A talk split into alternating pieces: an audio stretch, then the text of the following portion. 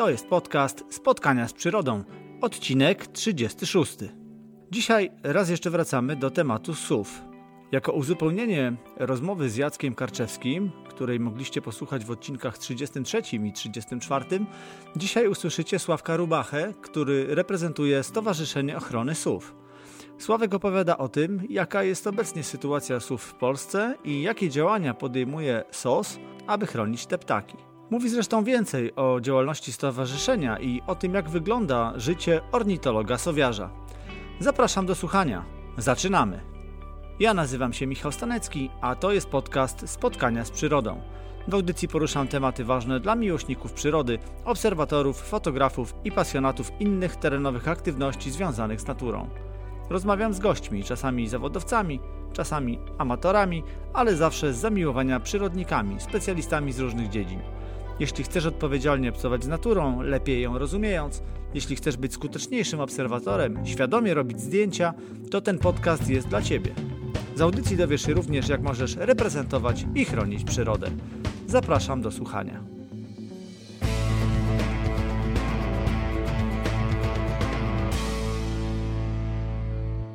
Cześć. Jak się macie w te ciepłe dni? Ja przyznam Wam, że w warunkach miejskich czasem narzekam. Natomiast jeżeli udaje mi się wyrwać poza miasto, jest, e, jest całkiem nieźle. No, dotknąć e, trochę prawdziwego lata. Powiem o tym e, troszkę później w części poświęconej aktualnościom przyrodniczym. Zacząłem doceniać lato i zacząłem się tym latem faktycznie cieszyć. Nie zawsze tak, tak bywało. Ciekawi mnie, jak wy sobie radzicie. Czy wraz z nastaniem lata zwolniliście trochę obroty? Czy odpoczywacie więcej, może zbierając siły na jesienne spektakle przyrody i wielkie wydarzenia, które nadejdą wraz ze schyłkiem lata. A może wstajecie w środku nocy i cały czas e, biegacie w teren, korzystacie z tych e, choćby klimatycznych świtów, e, czy, czy no, trochę późniejszych poranków, które przy pomocy rosy, lekkiej mgiełki potrafią zaczarować łąki, doliny rzeczne czy niepozorną okolicę. Ja się teraz trochę przeorganizowałem. E, faktycznie trochę zwolniłem obroty, zwłaszcza w te gorące dni, jakie się zdarzają. Wstaję dużo wcześniej. Na spacery też ruszamy o wczesnym, wczesnym rankiem, zanim świat się jeszcze nagrzeje. Sporo obserwuję, sporo nasłuchuję. No i dużo przyglądam się ptakom przy sadzawce. Używam do tego również kamery. Efekty tych nagrań możecie mm, zobaczyć na Facebooku. Staram się teraz wrzucać odcinkowo kolejne e, scenki z udziałem kolejnych gatunków ptaków. Myślę, że lada dzień uda mi się też e, opublikować taki film, w którym pokażę Wam, jakby wylistuję kilkadziesiąt gatunków, które się odhaczyły przy, przy sadzawce, która jest ich kąpieliskiem, poidłem. Naprawdę niesamowite, niesamowite miejsce. Bo właśnie do tej, do tej sadzawki w tych realiach letnich przylatuje co najmniej kilkanaście gatunków ptaków bardzo regularnie. Teraz już z przedstawicielami młodego pokolenia, także czasami jest naprawdę niezły ruch. Bonusem są krogulce i puszczyki, których przez e, kilka sezonów nie udało się uchwycić, bywały po prostu nie, nie do zobaczenia. No i właśnie e, te puszczyki, tutaj e, możemy dzięki nim przejść, czy właśnie wrócić do tematu SUV po raz kolejny. O sowach niedawno rozmawiałem z Jackiem Karczewskim. Dużo rozmawialiśmy wtedy o takiej emocjonalnej stronie obcowania z sowami, o tym, jakie są niesamowite i towarzysząca im tajemnica, ale też o tym, jakie było ich miejsce w kulturze, historii, religii. A dzisiaj wracam do tematu słów, bo chcę uzupełnić e, opowieść o tych niezwykłych ptakach. Sławek Grubacha doskonale wpisuje się w profil mojego gościa, jest bowiem totalnie oddany ptakom i to nie tylko na poziomie fascynacji, ale również tym, na tym poziomie zawodowym, na poziomie ich e, badania i również albo przede wszystkim na poziomie e, ochrony i to tej ochrony czynnej. Ornitologia stała się dla niego sposobem na życie. Kiedyś dawno zaczęło się od takich zwykłych obserwacji ptaków, E, w terenie. Teraz to rozmaite badania tej grupy zwierząt, no ale właśnie ta czynna ochrona.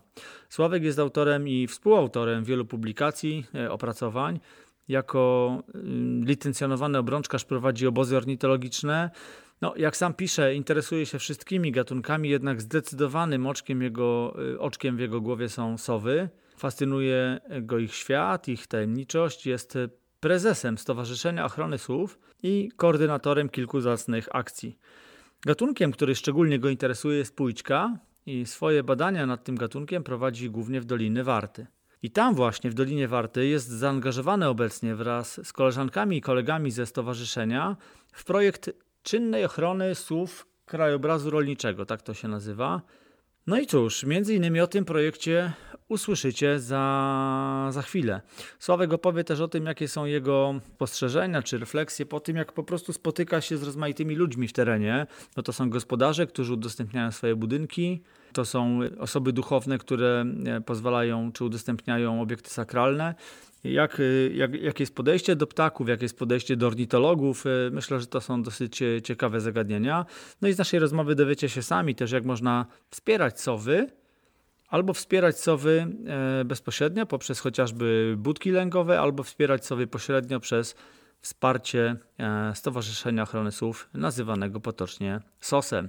Zapraszam Was teraz do wysłuchania rozmowy ze Sławkiem Rubachą ze Stowarzyszenia Ochrony Słów. Cześć Sławku, dziękuję, że znalazłeś chwilę, y, że, że na chwilę byłeś w stanie się oderwać od swoich y, zajęć, pewnie terenowych, jak znam życie, i możemy słowo zamienić. Przedstaw się proszę słuchaczom.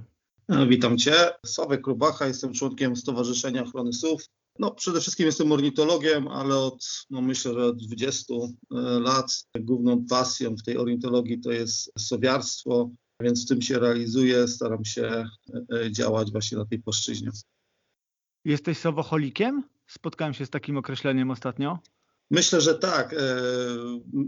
Co ciekawe, zawsze wydaje mi się, że że kurczę, już e, więcej się nie da e, myśleć o tych sowach i działać w tym kierunku, ale z roku na rok coraz bardziej to się pogłębia i naprawdę e, zauważyłem u siebie takie symptomy, że wszystko, całe jakby moje życie ustawiam pod ornitologię i no i głównie właśnie te, te sowiarstwo. Także no tak, chyba jestem tym sowocholikiem, tak? Tak to nazwałeś? Tak, tak, czyli ta pozytywna choroba postępuje. Tak, tak. Myślę, że tak. O ile choroby mogą być pozytywne, to, to tak jak najbardziej tak. Co ciekawego ostatnio spotkało Cię w terenie? Miałeś jakąś, jakąś taką może nie, nietypową przygodę albo jakąś inną obserwację z dreszczykiem?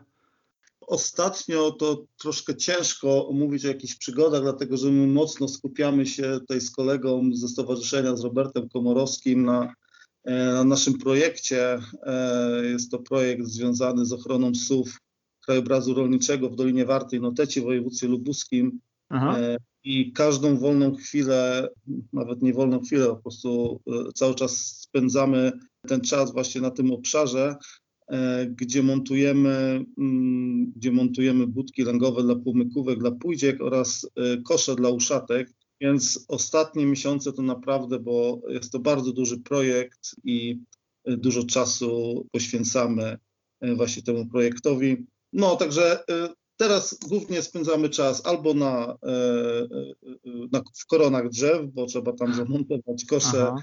Na uszatek, albo gdzieś tam na wieżach kościelnych, bo trzeba znowu pomykówką pomóc i lub w budynkach gospodarczych, gdzie, gdzie pomagamy pójczkom więc y, wszelkie jakieś teraz takie emocje z tym związane to jest przede wszystkim, czy drabina nie spadnie, czy nasza uprząż wytrzyma i tak dalej.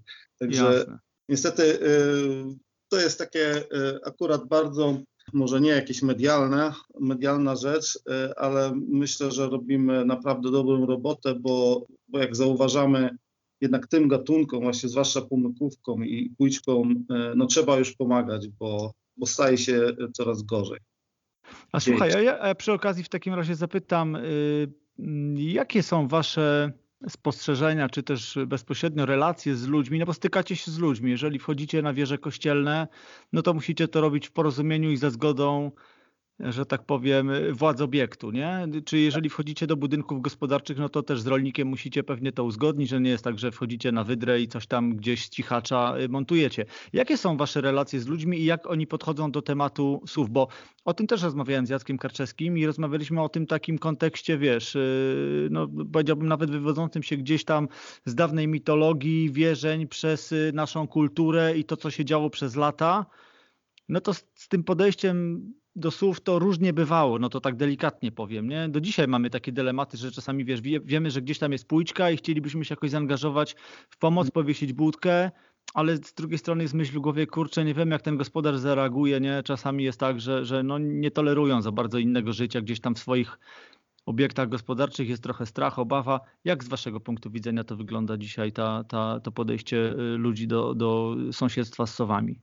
E, no wiesz co, e, przede wszystkim powiem e, tak na wstępie, że trzeba zawsze próbować. Nie, nie można się tylko zastanawiać i, i, i myśleć. I odpuszczać. I odpuszczać, po prostu trzeba próbować. Natomiast Powiem Ci szczerze, że w ostatnich latach zauważam mm, taką pozytywną zmianę, jeśli chodzi o stosunek do SUV. Wiadomo kiedyś, jak to było, jakieś tam zabobony i tak dalej. No pewnie. O tym pewnie rozmawiałeś. Dokładnie, tak, tak. E, natomiast my też działamy na takim terenie, gdzie, mm, gdzie jest bardzo, bardzo dużo SUV. Uważam, że ta Dolina Warty, Noteci w województwie lubuskim to jest zagłębie, zwłaszcza pomykówki Także ludzie bardzo często mają z nim do czynienia mm, i, i podchodzą jak najbardziej pozytywnie. Jeśli chodzi o księży, y, no to i tak my najpierw uderzyliśmy do, y, do biskupa z prośbą o, o poparcie y, naszego projektu, także mamy taki specjalny papier potwierdzający. Z samej góry. Tak, z samej góry ale i tak mimo to e, księżanie w większości przypadków e, nie sprawiają żadnych, żadnych problemów. E, nawet nie musimy przedstawiać tego dokumentu. W większości przypadków twierdzą, że, że okej, okay, trzeba pomóc naszym młodszym braciom. Oczywiście zawsze się znajdą jakieś osoby, które, które mają z tym problem, ale naprawdę tutaj muszę powiedzieć, że że w tym województwie lubuskim czy w Dolnośląskim też e, działam dużo, nie ma z tym e, większego problemu. Z ludźmi tak samo e, mają tą świadomość, że Dolina Warty to jest głównie właśnie krajobraz rolniczy, tam jest bardzo dużo rolników, to jest taki ewenement, można powiedzieć, zwłaszcza w Polsce Zachodniej, gdzie są takie obszary, gdzie każdy ma jeszcze jakieś krowy, y, ma jakieś pastwiska i tak dalej, i tak dalej. To się już tak naprawdę kończy y, w wielu regionach Polski. Natomiast tam to cały czas trwa i ludzie wiedzą, że sobie im pomagają po prostu, że y, wiedzą czym się żywią, więc, więc uważają ich za sprzymierzeńców i bardzo często mm, pomagają im w sensie takim, że pozwalają nam zamontować taką budkę w trakcie tego projektu, to trwa już od listopada, no wcześniej nawet, już prawie pół roku, dowiedzieliśmy się naprawdę wiele, wiele informacji e, właśnie od tych rolników, e, że tutaj obserwują, znajdujemy dzięki nim nowe stanowiska lęgowe. Naprawdę nasz, nasz teraz pęka w szwach i, i pomimo tego, że ja Dolinę, to jest jedna z trzech moich ulubionych terenów tutaj w województwie e, lubuskim, nie tylko. I pomimo, że właśnie bardzo dobrze znam ten teren, to, to mimo wszystko znajduję nowe jakieś stanowiska, e, czym jestem bardzo zaskoczony, bo zauważam, że tutaj mamy chyba największe zagęszczenie pomykówek chociażby e, Europy. Tak myślę, jeszcze wszystkiej, całej literatury nie, nie przeglądnąłem, ale, ale jestem przekonany, że tak jest. Więc nie ma jakby problemu z tym. Czasami, tak jak mówię, zdarzy się e, ktoś, kto sobie nie życzy takiej budki, ale idziemy do sąsiada i tam z otwartymi rękoma nas e, witają. Także jestem naprawdę pozytywnie nastawiony. Dodatkowo jeszcze w tym projekcie zaangażowaliśmy sobie ENE, czyli operatora e, energetycznego mhm. i zamontowaliśmy dzięki nim, zgodzili się na to, ale również nam pomogli, zamontowaliśmy budki takie zewnętrzne, płomykówkowe. E, jak wiadomo, płomykówka gniazduje w budynkach, e, mhm. natomiast zamontowaliśmy takie budki lęgowe na słupach, e, czyli to jest typ zewnętrzny. Takie budki są montowane na zachodzie Europy, w Wielkiej Brytanii, w Holandii. Tam są zajmowane. U nas chyba jeszcze nikt tego nie wiesza. Dopiero my jako stowarzyszenie zawiesiliśmy. Chcemy przetestować, czy czy te budki zewnętrzne dla pomykówki również zdają, e, zdadzą egzamin. Także zarówno mm, właśnie takie, takie przedsiębiorstwa, firmy jak właśnie Enea, czy, czy, czy właśnie osoby prywatne, e, czy osoby duchowne, nie, naprawdę w większości, w 99% nie mają problemu, żeby pozwolić na, na, na montaż tak, takich budek. Super, to fajnie, bo to w ogóle wiesz, no taki... Mm przynosi mi to taką ulgę teraz, co słyszę, bo, bo jednak długo jechaliśmy właśnie na tych zabobonach i na takim podejściu. Zresztą no, nie, nie czarujmy się, no akurat Kościół odegrał tutaj kluczową rolę w tym, jak, e, jak te sowy postrzegano i co się z nimi działo też e, pośrednio za sprawą tego, jak e, podchodził do tego Kościół. Także super, super to słyszeć, że to się taka mentalna przemiana, wiesz, zadziała i że, i że wy też wyciągacie z tego taki bonus, że no, właśnie rolnicy są, sowy są ich sprzymierzeńcami i oni to wreszcie rozumieją, a z drugiej strony sami rolnicy stali się waszymi sprzymierzeńcami, bo tak jak mówisz, wyciągacie trochę informacji, oni się tym dzielą i, i, i ta współpraca się fajnie zazębia. No to to jest, to jest super sprawa. Dotknęliśmy tutaj tematu, bo powiedziałeś, że działasz w stowarzyszeniu. No jakby z rozmowy już naszej też wynika między innymi, czym się zajmujecie, ale chciałbym Cię poprosić, żebyś powiedział w kilku słowach o tym, czym jest stowarzyszenie. Oczywiście ja podlinkuję stronę, bo pewnie ktoś zainteresowany będzie mógł sobie tam wszystko wyczytać. Tam naprawdę tych informacji jest, jest sporo, bo to jest niezła w ogóle baza baza danych o sowach, tak bym powiedział ogólnie. Natomiast gdybyś mógł krótko powiedzieć o takich waszych kluczowych działaniach, jakimi się, jakimi się zajmujecie jako Stowarzyszenie Ochrony Sów. No mamy trzy takie główne y, bloki, czyli właśnie ochrona, ale także edukacja oraz, y, oraz badania. Są osoby, które specjalizują się w których tych grupach. E, jeśli chodzi o edukację, to na pewno u nas taki prym Ewelina Kura z Gdańska e, wiecie, ona szereg, mm, szereg projektów edukacyjnych tworzyła, głównie to są właśnie jej pomysły, więc y, województwo pomorskie naprawdę ma bardzo duży skarb, ale również y, nie, Marta Szypek z Warszawy, również prowadzi tego typu rzeczy. Ja osobiście nie nadaję się na edukatora. Poszedłem mocno w stronę. To poczekaj, dobra, dobra, nie, nie, to, to zaraz ci muszę przerwać momento, bo powiem tak. E, po, po, pierwsze, no ja, ja Ciebie miałem przyjemność poznać, kiedy odbywała się jeszcze akcja obrączkarska na Mierzei. W jednym z sezonów akurat trafiłem, e, trafiliśmy tam razem z żoną jako, no powiedzmy, obserwatorzy i ja też taki trochę fotoreporter dokumentowałem chyba przez dwa wieczory tam, tam y, y, waszą pracę, wasze działania. Dałem się też w ogóle oczarować y, klimatowi wtedy Piszczka, czyli, czyli tej waszej bazy, takiej leśniczówki gdzieś tam na, na skraju świata w lesie.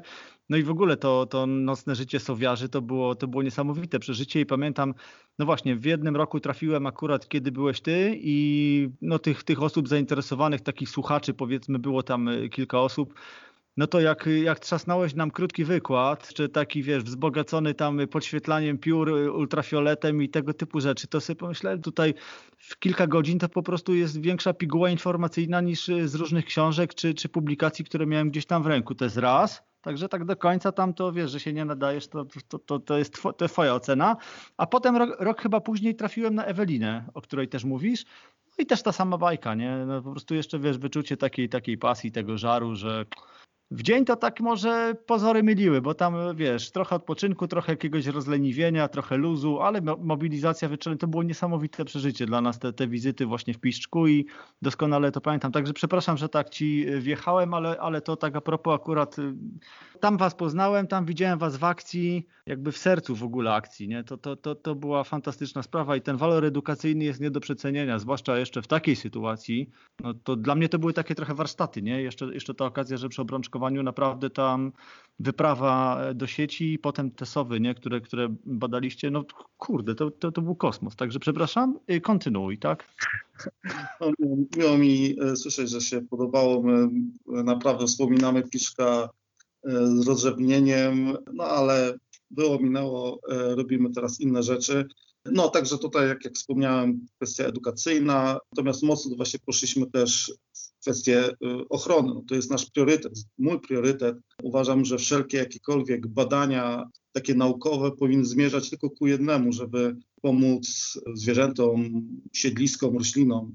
To jest naprawdę nasz konik i no i prowadzimy szereg e, projektów, projektów ochroniarskich, czy to tutaj w województwie lubuskim, czy Wojtek Okliński na Lubelszczyźnie i Mazowszu, znów Pomorze, to tam właśnie Ewelina z Karolem Niemcem. I gdziekolwiek robimy czasami takie obozy mm, dla, dla członków, ale i nie tylko, gdzie jedziemy w jakiś region Polski, tam również inwentaryzujemy dany e, teren a, i również montujemy właśnie budki dla, dla pomykówek. To jest to, w przypadku pomników jest to najlepsza forma ochrony, czyli montaż takich budek i udostępnianie budynków. No i oczywiście jeszcze mamy ten aspekt badań, prowadzimy szereg jakichś tam monitoringów. Teraz mamy takie dwa bardzo duże projekty. Już w sumie od 10 lat mm, prowadzimy monitoring kręgowych sów leśnych a teraz e, od dwóch lat e, monitoring krajobrazu rolniczego. Są to e, monitoringi państwowe. Do tego mm, prowadzimy obrączkowania. Teraz głównie właśnie no, kiedyś przez 6 lat prowadziliśmy badania nad migracją SUW na Mierzei, natomiast obecnie ja i Wojtek Okliński, który mieszka na wschodzie kraju, badamy głównie, znaczy dużo obrączkujemy właśnie ptaków lęgowych, głównie pisklęta, ale również jesienią chwytamy sowy na śródlądziu i okazuje się, że no wiadomo, no mierzeja to mierzeja, y, y, natomiast okazuje się, że na śródlądziu również w pewnych okresach mamy sporo migracji właśnie sów i, i mamy takie swoje już punkty, ja właśnie w Dolinie Warty chociażby, gdzie, gdzie jesienią łapiemy dość, dość, dość, dość fajne, fajne liczby sów przeróżnych również gatunków. Mhm. No, także to, tak jak mówię, te trzy główne takie bloki, e, w tym się realizujemy. E, teraz również tak zdradzę taką namiastkę tego, co będzie, mam nadzieję, już w przyszłym tygodniu, a inaczej, w zeszłym roku udostępniliśmy relacje online z gniazda Pumykówki, w tym roku również kamery są, już działają, natomiast niestety pomykówka y, nie kwapi się na razie do lęgu, więc nie udostępniamy tych linków. Jedno jest to związane z tą, z tą długą zimą. Mam nadzieję, że, mhm. że w czerwcu czy w lipcu, przynajmniej w tym miejscu, gdzie, gdzie mamy zamontowane kamery y, pomykówki, przystąpią do lęgu.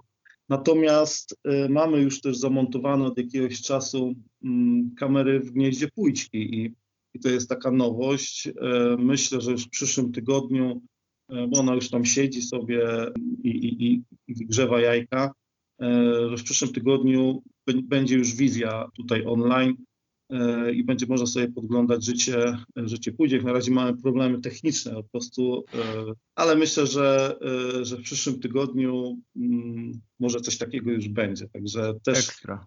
czekam z niecierpliwością, bo popójczka to jest mój ukochany gatunek sowy i, i teraz będę w wolnych chwilach jeszcze sobie patrzył w internet i na nie patrzył. Bomba, fajnie, fajnie, bo to też y, wiesz, no no to jest trochę tej tajemnicy z sowami, a tak to zawsze możemy, wiesz, podejrzeć rzeczy, których normalnie byśmy nie mieli szansy gdzieś tam, wiesz, zaczepić, obejrzeć i, i, i mieć trochę większe pojęcie o tym, jak to wygląda od tej drugiej strony.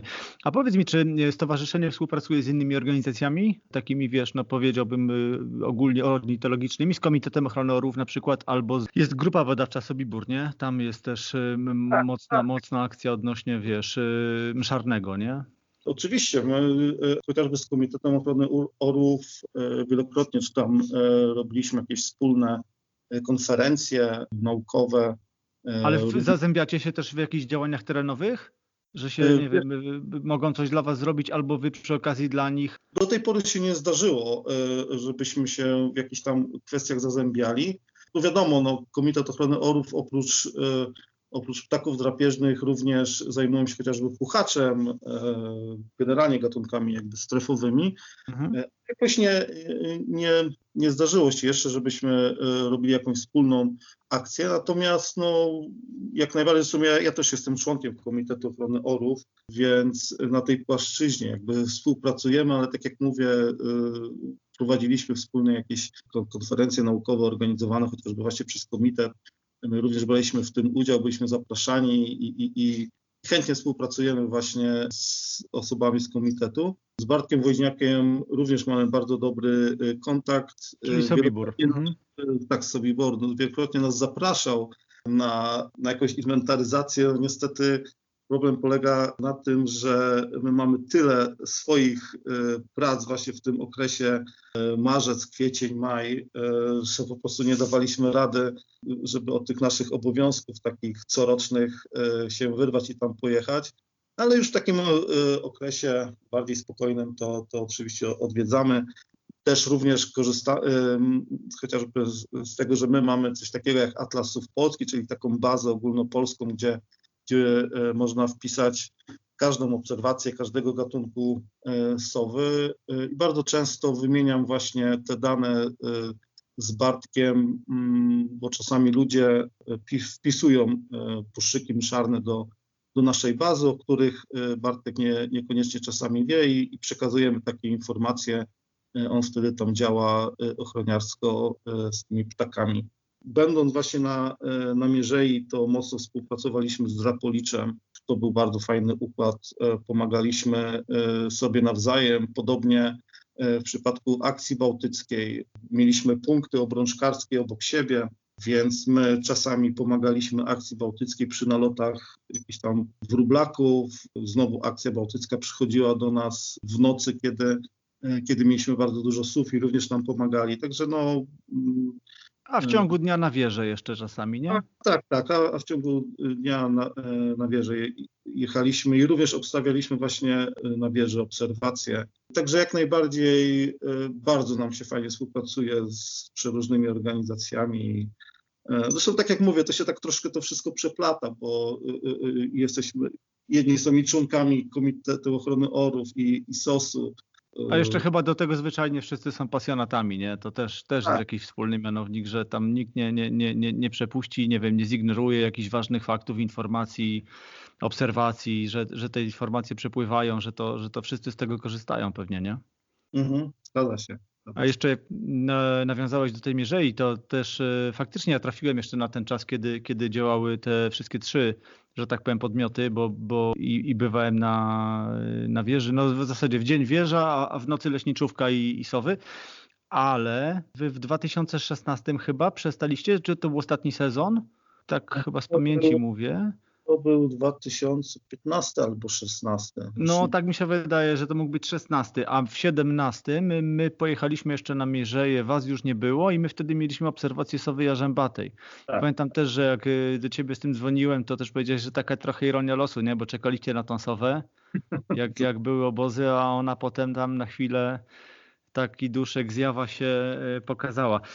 A słuchaj, a jak, a jak taki zwykły zwykły śmiertelnik, nie, nie wiesz, nie ornitolog, biolog, człowiek, który mm, no, chciałby w jakiś sposób no, pomóc sobą. Tak jak, tak jak mówisz, no, nigdy tej, tej, e, tego wsparcia nie będzie za, za wiele. No, wiesz co, ja kiedyś e, postanowiłem powiesić e, budkę lęgową dla puszczyków niedaleko mojej działki, tak w zasadzie nawet w zasięgu lornetki powiedzmy jeszcze z terenu działki, bo akurat jestem ostatni pod lasem. To tak się śmiałem z Jackiem Karczewskim, że to swoją drogą niezły mebel, taka komutka, wiesz, i logistyka też była niezła z przewiezieniem, drabiną, wspinaniem się, montowaniem tej, tej budy. No ale potem, wiesz co, my, my, im daliśmy y, chatę, a one nam dają taką frajdę, bo po prostu, wiesz co, o, o, no to jest takie zażyłe sąsiedztwo, my je cały czas słyszymy. W ogóle gama dźwięków tam to nie jest tylko pochukiwanie, nie? To tak jak one gadają, w zależności od jaka to jest część sezonu i, i, i pora roku, no to po prostu y, powiem, że się zżyliśmy. Ciekawe mhm. też jest to, że, że od, mamy taką małą sadzawkę na, na, y, na terenie działki i tam przylatują ptaki generalnie w ogóle, to wiesz, y, centrum życia, nie? Płazy, no w ogóle dzieje się tam cuda, kuny.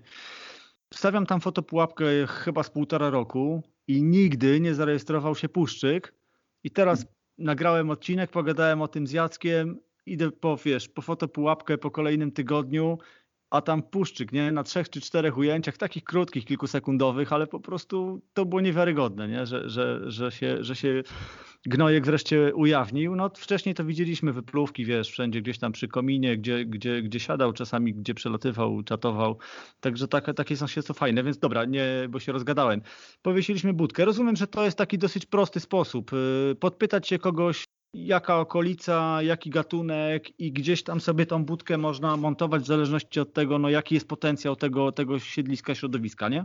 E, oczywiście tak, należy też jednak pamiętać, że no, oczywiście tutaj raczej mówimy o mm, jakiejś takiej najbliższej, najbliższym otoczeniu, w którym e, ktoś tam sobie mieszka. Natomiast też trzeba mieć jakby taką świadomość, że gdyby ktoś chciał e, robić coś więcej, jakiś większy taki projekt, że nie wszędzie należy montować e, budki jakiegoś tam gatunku. No, zauważmy na przykład e, sytuację, gdzie, gdzie mamy e, bory jakieś wilgotne, czyli głównie to jest tam, nie wiem, sośnina z, jakimś tam, z jakimś tam podszytem świerkowym Jest to świat, jest to świat włochatek, czyli małej sowy, która e, wykorzystuje e, dziuple wykute przez dzięcioła mm, czarnego. Mhm.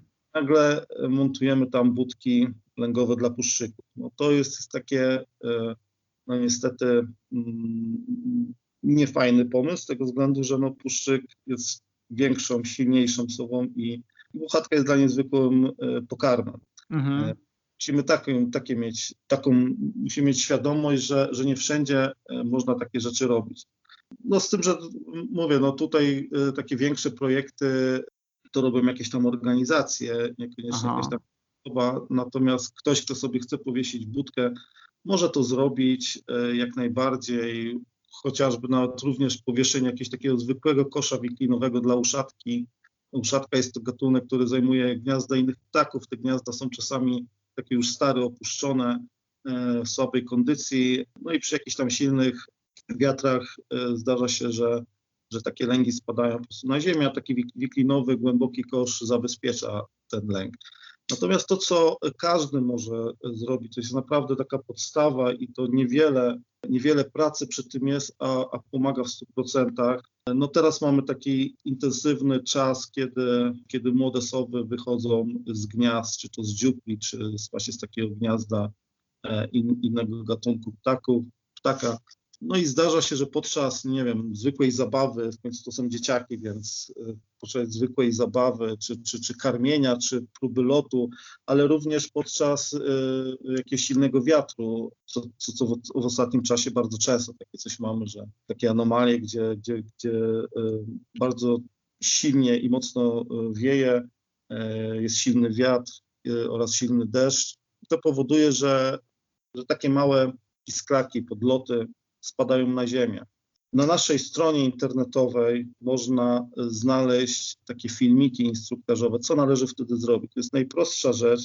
O ile nie jesteś, jesteśmy pewni, że, że rodzice żyją, że młody ma się dobrze, nie ma jakichś zewnętrznych urazów, to on powinien zostać w tamtym miejscu. Ale aby mm, nie dorwał go jakiś kot, pies, y, czyli ten y, naziemny drapieżca, no to należy go po prostu odstawić wyżej na jakąś gałąź, żeby tam bezpiecznie doczekał do, do nocy. Jak zacznie piszczeć w nocy, to rodzice go na 100% znajdą, zaczną go karmić, on sam wejdzie sobie e, wyżej w koronę. I to jest naprawdę najlepsza, najprostsza i najlepsza metoda ochrony takich właśnie podlotów, który może każdy po prostu to wykonać. Oczywiście zdarzają się takie sytuacje, gdzie gdzie przy, ja, ja, chociażby miałam w tym roku taką sytuację, gdzie e, zawaliło się drzewo właśnie z dziuplą i dorosłe ptaki zginęły.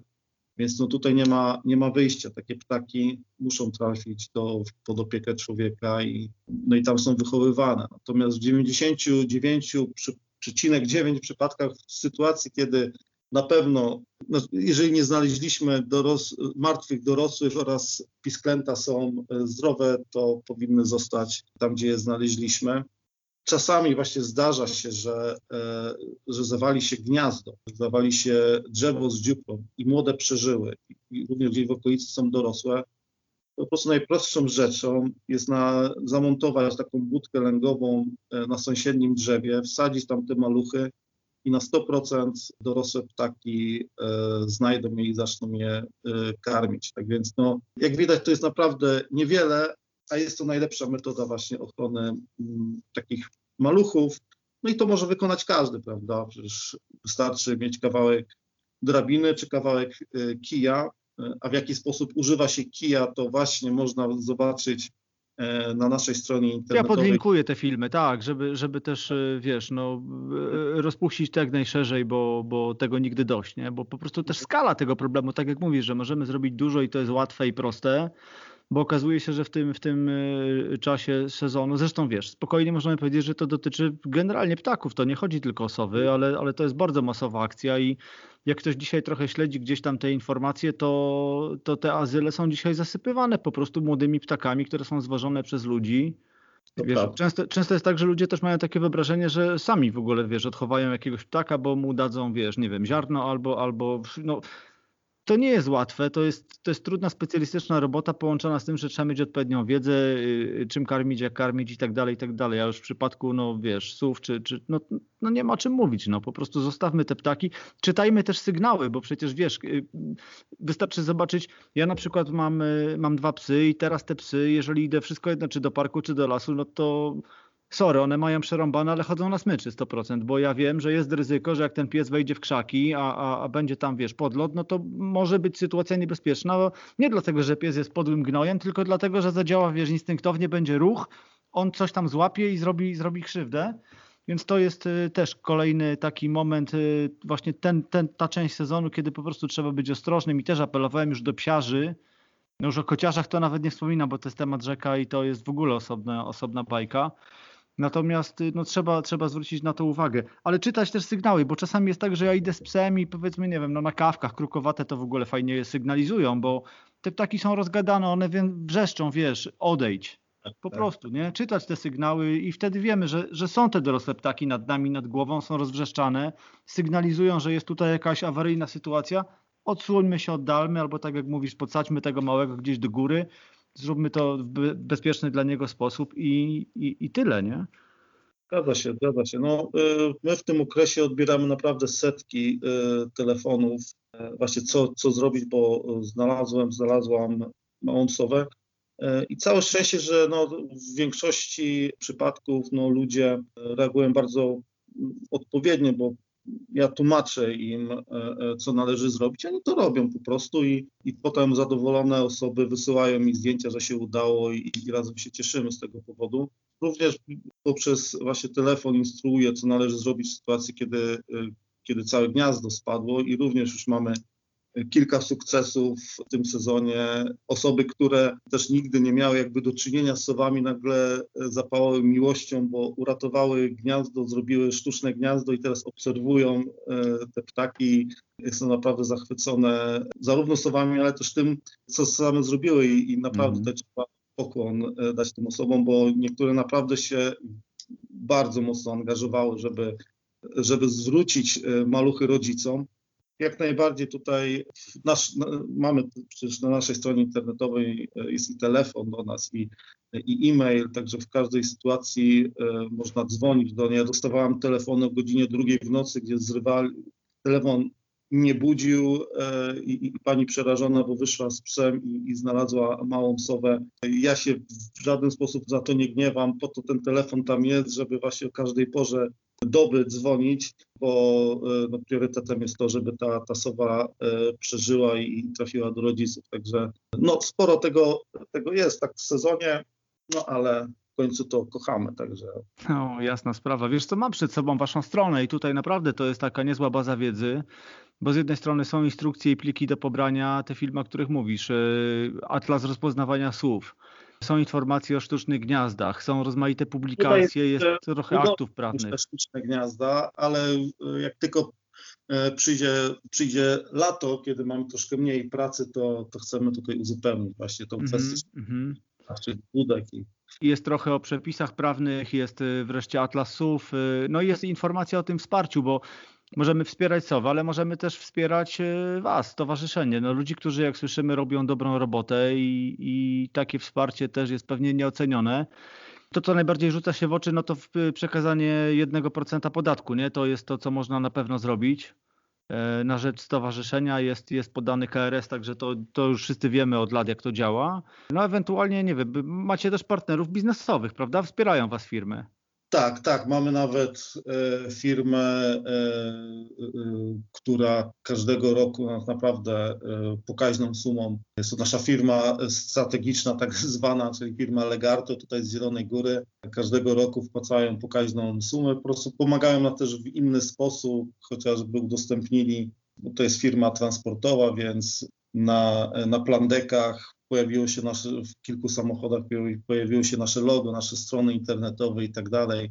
Także no jest to naprawdę świetny partner, ale również i przeróżne inne firmy y, przekazały nam jakieś tam datki, ale to też nie tylko chodzi nawet o, y, o pieniądze, bo bardzo często, chociażby teraz właśnie w ramach tego projektu, co robimy, to, to czy firmy, czy nawet osoby prywatne udostępniają nam chociażby miejsce na magazynowanie, czy budek, czy, czy, czy jakiegoś sprzętu, e, gdzie jedziemy w teren. I to też jest dla nas bardzo ważne, bo, e, bo tego naprawdę chociażby w tym projekcie jest bardzo dużo i gdzie to trzymać, a te No osoby pewnie. te osoby wydzieliły jakieś tam stodoły czy, czy, czy jakieś budynki gospodarcze. Co to jest bardzo ważne i, i, i potrzebne dla nas.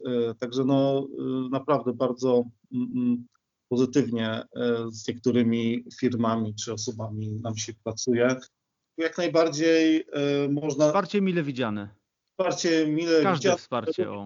Ktoś ma ochotę, nie wiem, no teraz jest, planowaliśmy zrobić jakiś obóz w tym roku, ale wiadomo, ze względów na, na tą pandemię nie wiadomo, czy, e, e, czy będzie można, nie wiem, wynająć większą, jakiś większy hotel, coś w tym stylu, żeby, żeby tam e, się spotkać, E, więc raczej w tym roku nam się tego to nie uda, bo wiadomo, no wszystko to jest tak płynne, raz zamykają, Tak, tak, otwierają, więc, więc nie, nie możemy jakby to zaplanować.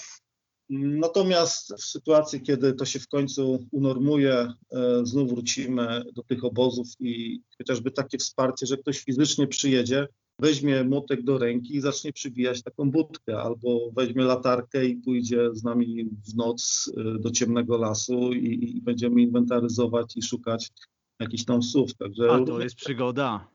A to jest przygoda, tak. No ale Także- też lekcja super, nie? Bo to naprawdę jest taka lekcja, że, że mówię, z książek się czasami tego nie, nie, nie wyczyta, bo tutaj jeszcze podszyte, wiesz, emocjami, no, no, no, no to jest faktycznie naprawdę niesamowita rzecz. A słuchaj, widzę tutaj jeszcze taki, taki banerek, zostań członkiem SOS, Stowarzyszenia. Kto może zostać członkiem e, stowarzyszenia? Trzeba tutaj być, wiesz, biologiem, ornitologiem, czy... Nie, nie, zdecydowanie nie. E, Generalnie mamy około 80 członków i to jest naprawdę przekrój przeróżny. Natomiast i, i, i- członkiem stowarzyszenia może zostać każdy, tylko że e, jest tutaj jedna rzecz, która jest wpisana w statut, to muszą być dwie osoby wprowadzające. Tymi osobami wprowadzającymi do, do stowarzyszenia są właśnie członkowie stowarzyszenia. Mhm. Więc osoby, które mm, nie znają nikogo z z naszej organizacji, no mają nieco utrudnione, utrudnioną możliwość, ale mm, my specjalnie nie- chcemy tego zapisu zmieniać, dlatego że jeżeli ktoś naprawdę chce zostać naszym y, członkiem, to y, właśnie w ten sposób, że chcemy spowodować, że, y, że ta osoba pojawi się czy na naszej konferencji, czy pojawi się. No e, tak, nie będzie martwą duszą, która, wiesz, tak. nie wiem, no, tak jak w niektórych organizacjach zapłaci składkę, wiesz, dostanie plakietkę, Zgadza się. E, Żeby przyjechała, zobaczyła jak to wygląda, wtedy pozna całą masę e, członków stowarzyszenia i wtedy bez problemu e, zostanie członkiem, a takie wysyłanie formularzy, deklaracji członkowskich i potem nawet nie widząc tej osoby przez, przez cały ten czas, przez całe życie, to, to mija się z celem według mnie. Także no, wielokrotnie jakieś osoby pytają się, w jaki sposób mogą zostać, no to po prostu zapraszam na obozy, zapraszam na, zapraszam na konferencje. My co dwa lata mamy konferencje sowiarskie. W tym roku mm, również przypada właśnie y, kolejny raz y, organizacja takiej konferencji. Mm, Zawsze organizujemy to w pierwszy weekend grudnia. No i też tutaj mamy teraz taki dylemat, bo teoretycznie od czerwca powinniśmy już zacząć y, jakąś tam organizację, no ale kurczę, no nie wiadomo, czy będziemy mogli to zorganizować. Wszystkie zjazdy ornitologiczne e, w ostatnim roku zostały przeniesione do, w internet. E, Mhm. Nie można było się spotykać. E, Czy w grudniu będzie można? Wydaje się, że już może tak, bo w końcu są szczepienia i tak dalej, i tak dalej. No a jeżeli nie, no to tutaj też mamy dylemat, czy, czy, czy w tym roku e, ta konferencja będzie. No natomiast e, myślę, że już od przyszłego roku właśnie wrócimy do tej formuły e, obozów, jakichś tam spotkań, również edukacyjnych i tak dalej. Także Będzie no, okazja po prostu gdzieś tam was wyłapać, zbliżyć się do, do, do tego środowiska, po prostu zobaczyć, jak to, jak to wygląda też w praktyce, nie? Zgadza się. Tak, zmierzając do końca, jeszcze mam dwa, dwa pytania do ciebie. Jedno, bo powiedziałeś, że no, tej roboty jest teraz tyle, że, że w zasadzie nie wiadomo, za co się złapać i, i w terenie działacie i walczycie. Ale wiesz, tak, tak rozmawiałem już z ornitologami, tymi właśnie, y, którzy też y, y, zawodowo pracują z ptakami, że tak powiem, aczkolwiek oni tego tak nigdy nie określą, bo to są, wiesz, zawsze pasjonaci. To, to mówią mi zwykle, że no robota robotą, ale czasami po robocie jeszcze idą na ptaki. No i teraz tak, wiesz, nie wiem, czy tu ci do końca wierzyć, że tak robota, robota, robota i się nie zdarzy jednak, że gdzieś tam cię nie pociągnie, że gdzieś tam jeszcze w ten teren nie uderzysz. Jak to jest? Wiesz co, robota robocie nierówna i, i, i e, ja, też e, pracuję przy różnych jakichś tam e, projektach. Czasami i, i owszem, są to ptaki, ale ale mm, wiesz, jeżeli to, to wygląda w ten sposób, że, że jedziesz nawet w fajny teren i musisz E, nie wiem, włączyć tego GPS-a, bo musi być ścieżka zrobiona, musisz mm. policzyć konkretne jakieś tam ptaki i tak dalej. To trwa, trwa i trwa i trwa. W pewnym momencie po prostu y, chcesz pójść na ptaki, usiąść, nie wiem, na krześle i po prostu posiedzieć i sobie popatrzeć, a nie liczyć wszystko. No, no, no, to wiesz, to ja właśnie o tym mówię, nie, że wiesz, jest jakaś inwentaryzacja, akcja, albo teraz tak. tutaj jak y, u nas... Y, w powiecie kutnowskim pracują z błotniakami, nie? Mają teraz sezon, mają roboty, wiesz, popachy, ale mówią, że kurde, no wiesz, po robocie, człowiek styrany po prostu jest niemiłosiernie, ale jeszcze, wiesz, lunetka na spokojnie, gdzieś na stawy, nie? Jakiś tam moment i jeszcze ta chwila taka relaksu, nie? No ja też botniakiem łąkowym się tutaj zajmuję i wiem, co to znaczy, e, ale wiem też, co to znaczy jak e, obserwuje się, jak te młode e, wylatują z tych, z tych, z tych płotków, z tych, z tych mm -hmm, mm -hmm. i macie tą świadomość, że kurczę, że gdyby nie to, że, że my idziemy i stawiamy te płotki, to one by z tego nie wyszły, bo po prostu rolnik by nie wiedział, by je skosił, więc Ta. uczucie to jest po prostu nie do opisania w takiej sytuacji. Tak? Bomba. Ale po prostu no, potem się chce jeszcze pojechać na ptaki. Jeszcze jedno, to w takim razie już to ostatnie. Jak, jak się jest, no wiesz, y, no tak jak powiedziałeś, w zasadzie żyjesz y, z ptakami dla ptaków y, i to życie jest mocno podporządkowane. Co cię inspiruje? Masz jakieś, nie wiem, masz swoją ulubioną książkę jakąś o ptakach, albo, albo jakiegoś autora, albo może, nie wiem, cenisz jakiegoś fotografa, który, który fajnie przedstawia świat słów. Masz kogoś takiego? Albo coś takiego? Albo miałeś w ręku niedawno jakąś fajną książkę? Właśnie nie. To cię chyba zaskoczy, że, e, że nie bardzo dużo czytam jakichś e, rzeczy, ale takich, takich bardziej naukowych, z różnych jakichś tam artykułów. Tak, prace, publikacje, tego typu rzeczy, nie? Tak, tak, to, to tego bardzo dużo, więc, więc jeżeli już sięgam po jakąś książkę, to, to jest to jakby inny temat. Oczywiście również jakiś tam przyrodniczy. Powiedz, że Noc Słów Jacka Karczewskiego, bo Jacek będzie słuchał tego odcinka. Powiedz, że to jest twoja ulubiona książka. E, na pewno jest to bardzo moja ulubiona książka, muszę ją przeczytać i myślę, że... Ja tak żartuję i wiem, że tutaj Jacek też złapie to, to, to nie, i się nie obrazi. Ja, ja, to jest bardzo fajna książka, bo ona dla kogoś, kto wiesz, kto jest no początkującym, powiedzmy, w ogóle takim ptakoholikiem, obserwatorem ptaków, pasjonatem przyrody, to jak sięgnie po taką książkę, no wiesz, że jak sięgniemy po książkę, która jest napisana naukowym językiem, to albo nie przebrniemy, no tak, trochę się można udławić, nie? A jeżeli masz książkę napisaną naprawdę przez, przez takiego fajnego gawędziarza, i ona tak przekrojowo pokazuje właśnie przez tą mitologię, historię, te, te, te nasze prawierzenia, gdzieś tam tą słowiańszczyznę i potem to, co się działo w średniowieczu, że, że te sowy miały potem przerąbane przez wiele, wiele lat i, i, i stuleci do tego, co się dzieje dzisiaj, a wreszcie masz, wiesz, o biologii, są fajne zdjęcia, jest fajnie wydana, no taki elementarz chyba dla kogoś, kto nie, dlatego tu już mówię z całkowitą powagą, że mamy na szczęście takie fajne rzeczy, no typowo popularno-naukowe, no bo to tak trzeba określić, nie? Czyli, czyli wiadomo, że dla, dla ludzi, którzy zjedli zęby na sowach, no to trochę inna półka, ale tak jak dla, dla zwykłych, wiesz, przyrodników początkujących, to myślę, że to jest strzał w dziesiątkę, nie? Kompendium Super książka. Zgadzam się z tym. I, i ja Jacka nie, nie miałem przyjemności jakby y, poznać jeszcze y, osobiście, ale wiele rzeczy tam czytałem i na, na, na temat czy tam słuchałem.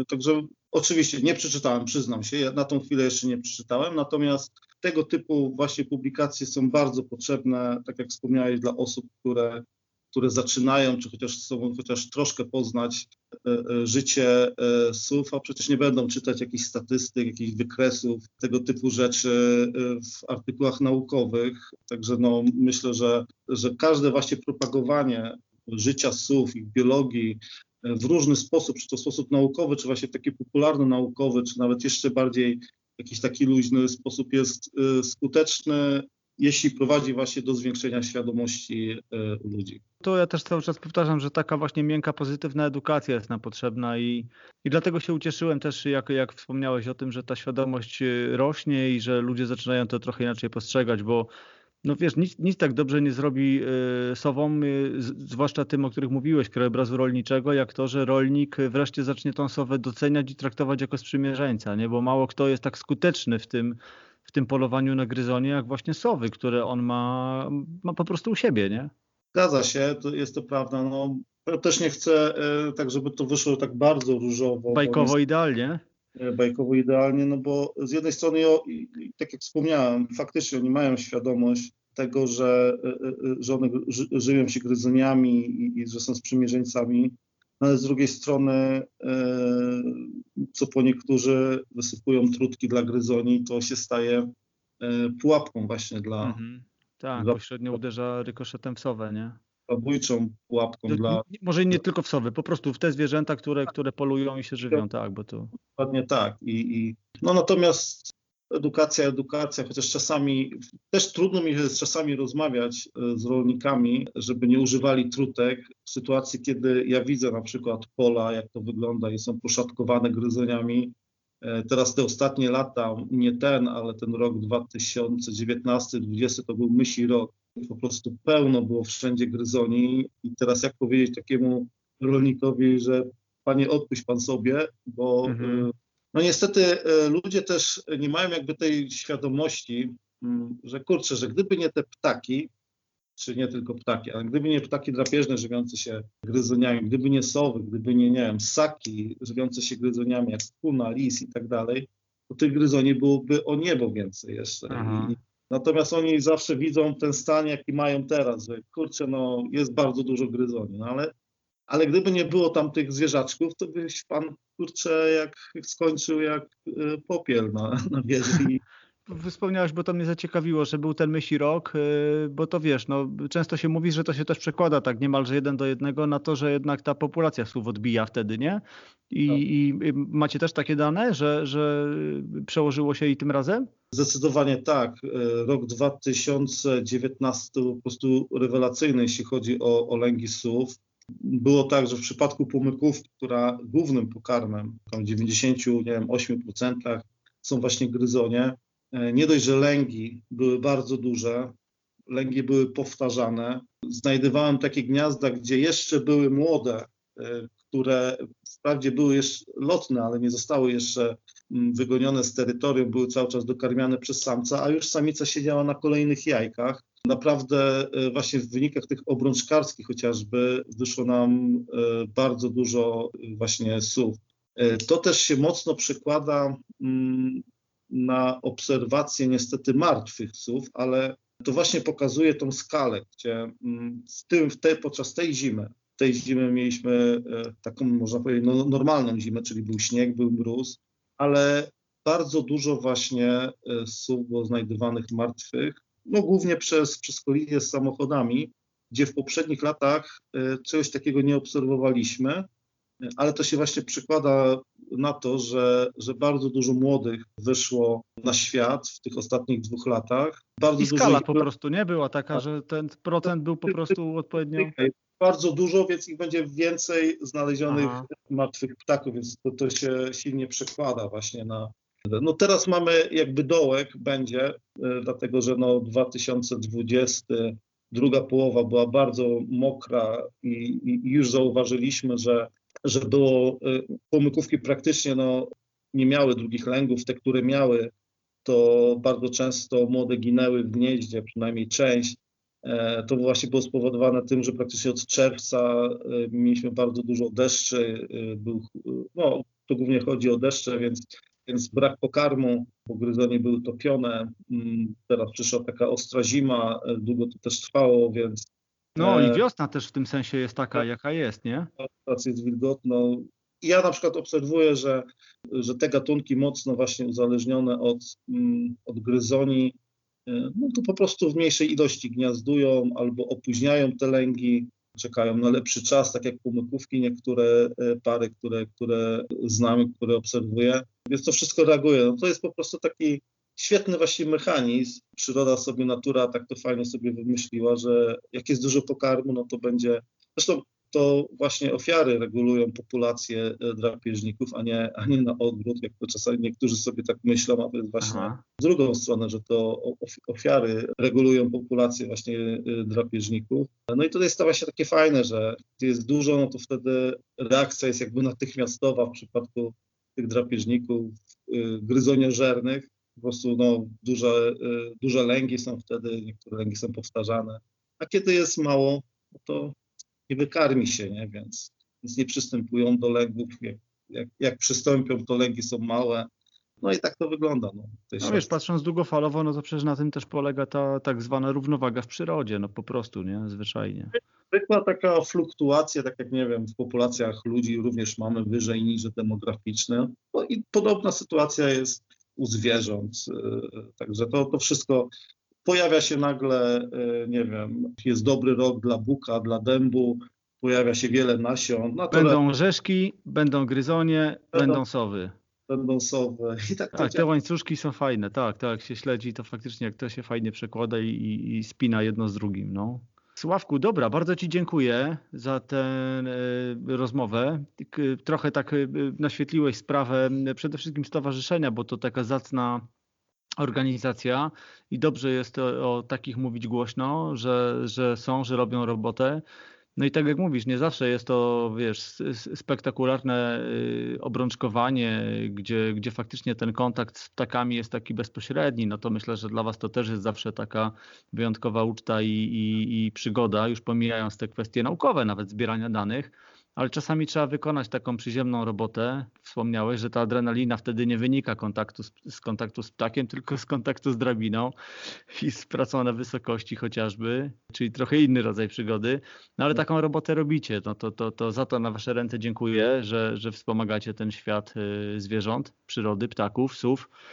Życzę wszystkiego dobrego. To, to niech, niech, niech, niech towarzyszy tej robocie właśnie poczucie tego, że to dobra robota potrzebna i że ją po prostu robicie, a potem, tak jak mówisz, przychodzi jakiś efekt w postaci tego, że widzicie te ptaki lęgowe, no i co? I w serduchu jest radość, że się przyczyniliście, przyłożyliście rękę i wypracowaliście to z nimi, nie?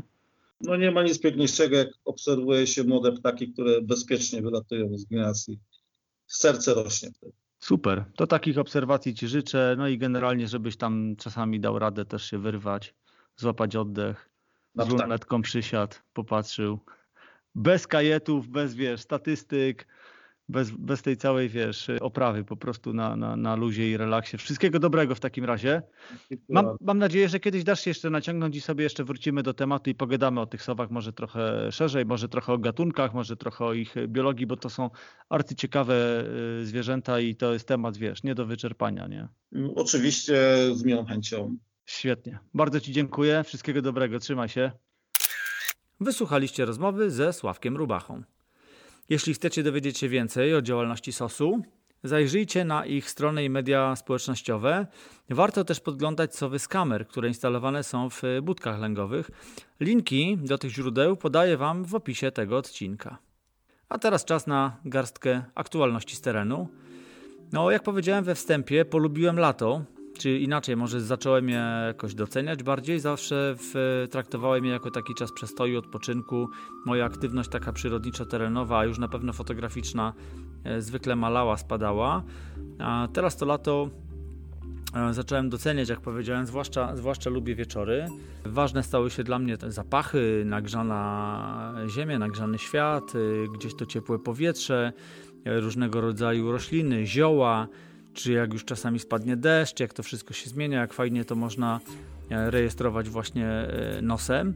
No ale też e, to, co zwykle, na co zwykle się złościłem, czyli na te mm, nieprzeniknioną ścianę zieleni, która towarzyszy nam w okresie lata i zasłania ptaki.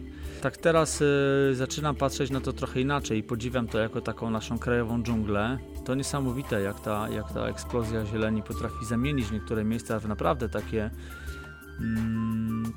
tereny nie do przejścia wręcz. Ostatnio się zapuściłem bowiem w lesie sąsiadującym z naszą działką mm, mamy pierwszy raz y, od ładnych paru lat, odkąd tam jeździmy, lęgowe myszołowy i, i teraz młode są na etapie darcia się przez cały dzień, e, przemieszczają się już z drzewa na drzewo i wołają o żarcie. No i poszedłem popatrzeć na te, na te ptaki z lornetką, no i wpakowałem się w lekkim uniesieniu, idąc za nimi, no oczywiście z zachowaniem odpowiedniego dystansu, ale wpakowałem się w pokrzywy popachy, jakieś e, jeżyny, przedzierałem się przez e, taki las i naprawdę e, no, nieźle dostałem w kość. Także zaczynam też coraz częściej rozglądać się po skoszonych łąkach. No zawsze było to miejsce, które przyciągało ptaki i można tam wypatrzeć ciekawe gatunki. Zaglądam co w trawie piszczy, tym razem jak w takim znaczeniu dosłownym zainspirowany e, przez Asia Antosik i Staszka Ubieńskiego, którzy w e, wcześniejszych odcinkach wspominali o tym, że w ich e, plecaku znajduje się lupa. Zapatrzyłem się w taką tanią lupę. No, pozwala ona naprawdę zobaczyć więcej. I w ten sposób udało mi się wypatrzeć mojego pierwszego świadomego skoczegonka w akcji. To było niesamowite, bo naprawdę no, dopiero zobaczenie tego stworzonka na żywo uzmysławia jednak skalę tego zjawiska, bo, bo jest to po prostu y, ultra małe zwierzątko, które sobie pomyka gdzieś tam po, po jakichś mchach. Niesamowita sprawa. No ale podglądam też rozmaite owady, pająki, grzyby, porosty. Ostatnio też e, zacząłem zwracać uwagę na śluzowce. No, niesamowity jest ten świat widziany przez lupę. Trochę też fotografuję, jakieś kilka zdjęć postaram się też e, załączyć do opisu tego odcinka. No i to i ten czas na poidło, o tym jeszcze raz przypominam. Jeśli macie ogrody, ogródki, e, czasami naprawdę na balkonie można to fajnie zorganizować.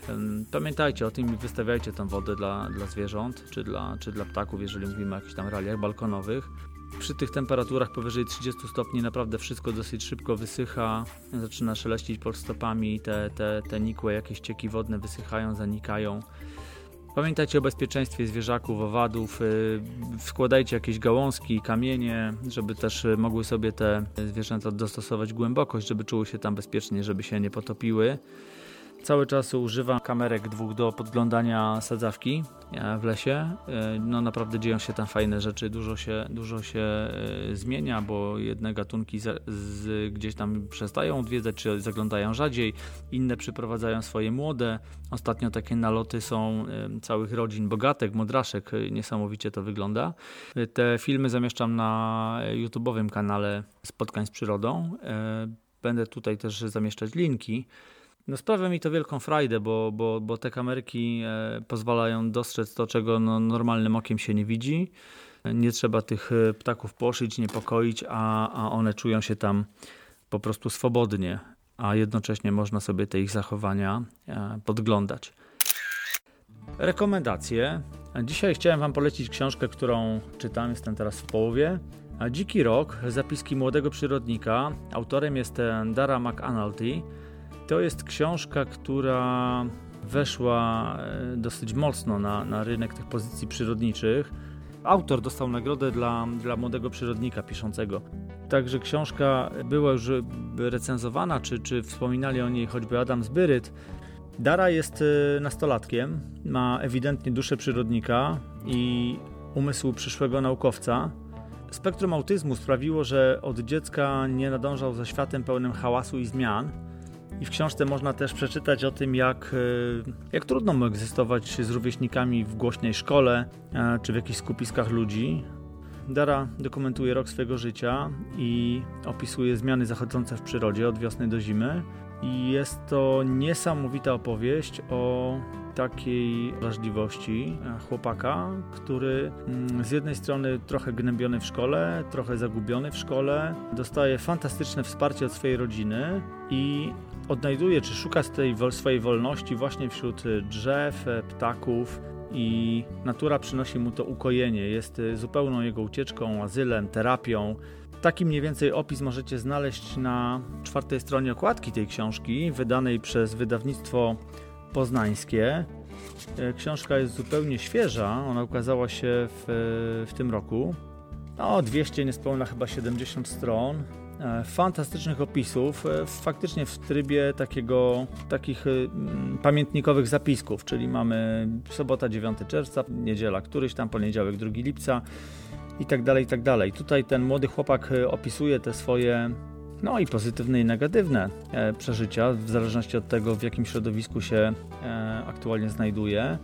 No, mnie fascynuje to, że ten młody człowiek jest w stanie przede wszystkim nazwać to, co widzi, bo mm, bardzo sprawnie i szybko się uczy i akurat to przychodzi mu z dużą, dużą, wyjątkową łatwością i niezależnie od tego, czy jest e, mowa o ptakach, czy jest mowa chociażby o roślinach, on nie ma żadnego problemu z tym, żeby identyfikować gatunki, oznaczać je poprawnie.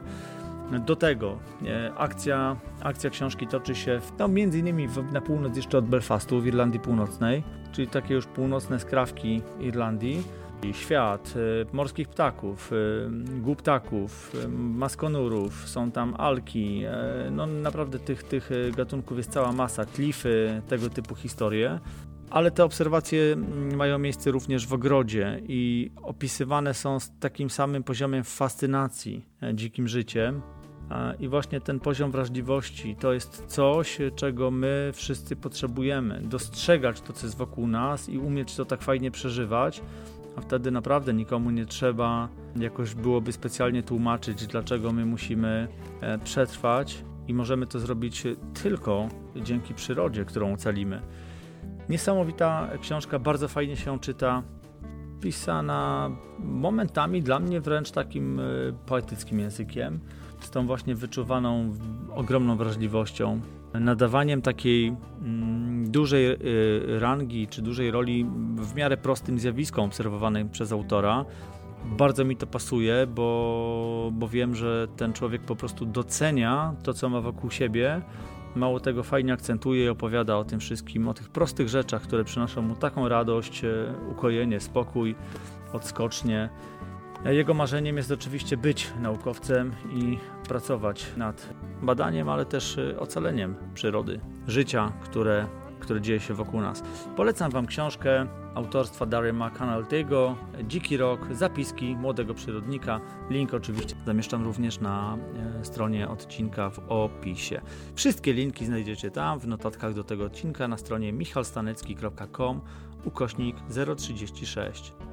Zachęcam Was do pisania komentarzy, odezwijcie się, dajcie znać e, co u Was, jak e, Wasze letnie obserwacje, jakie, jakie działania terenowe podejmujecie, podzielcie się swoimi obserwacjami, spostrzeżeniami.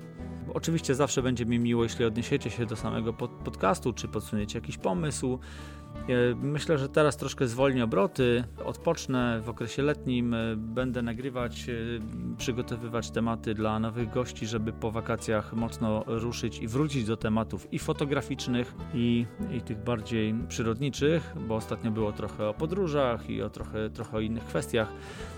Pokażę Wam pewnie jeszcze taki odcinek specjalny. Mówię pokażę, bo będzie w nim chyba też trochę materiałów filmowych o tym, jak zbudować sobie poidło. Wiem, że jest późno, w sensie już jest lato, no ale to jeśli nie zrobicie tego w tym sezonie, to będziecie to mogli zrobić w kolejnym. Nie jest to nic wyszukanego, ale mam sporo materiałów, żeby właśnie na własnym przykładzie pokazać Wam, jak można to zrobić. Jak w sumie niedużo trzeba i pracy i, i jakichś kosztów, nakładów e, na to, żeby mieć tak niesamowitą frajdę. Jeśli macie tylko kawałek miejsca, w którym możecie to zrobić, e, to do tego gorąco zachęcam. No i oczywiście w miarę możliwości do, dobierzecie jakby skalę tego przedsięwzięcia, bo to może być coś w skali naprawdę większej miski, a może to być e, sadzawka, jakieś oczko wodne trochę większych rozmiarów. Także to pewnie w tym okresie wakacyjnym, może e, jakiś luźniejszy odcinek też o takiej nie, nietypowej tematyce, natomiast po wakacjach ruszymy e, z powrotem pełną parą. A tymczasem, jeśli podoba Wam się ten podcast, możecie go polubić w źródłach, z których go słuchacie, możecie go subskrybować albo, co dla mnie bardzo ważne, udostępniać swoim znajomym. Takie działania to dla mnie nagroda za wykonywaną pracę, możliwość pozyskania nowych słuchaczy, poszerzania grona słuchaczy, a dla podcastu dodatkowa promocja. Dziękuję Wam za słuchanie kolejnych odcinków i dziękuję za wysłuchanie tego odcinka. Naturalnie usłyszymy się już wkrótce. Cześć!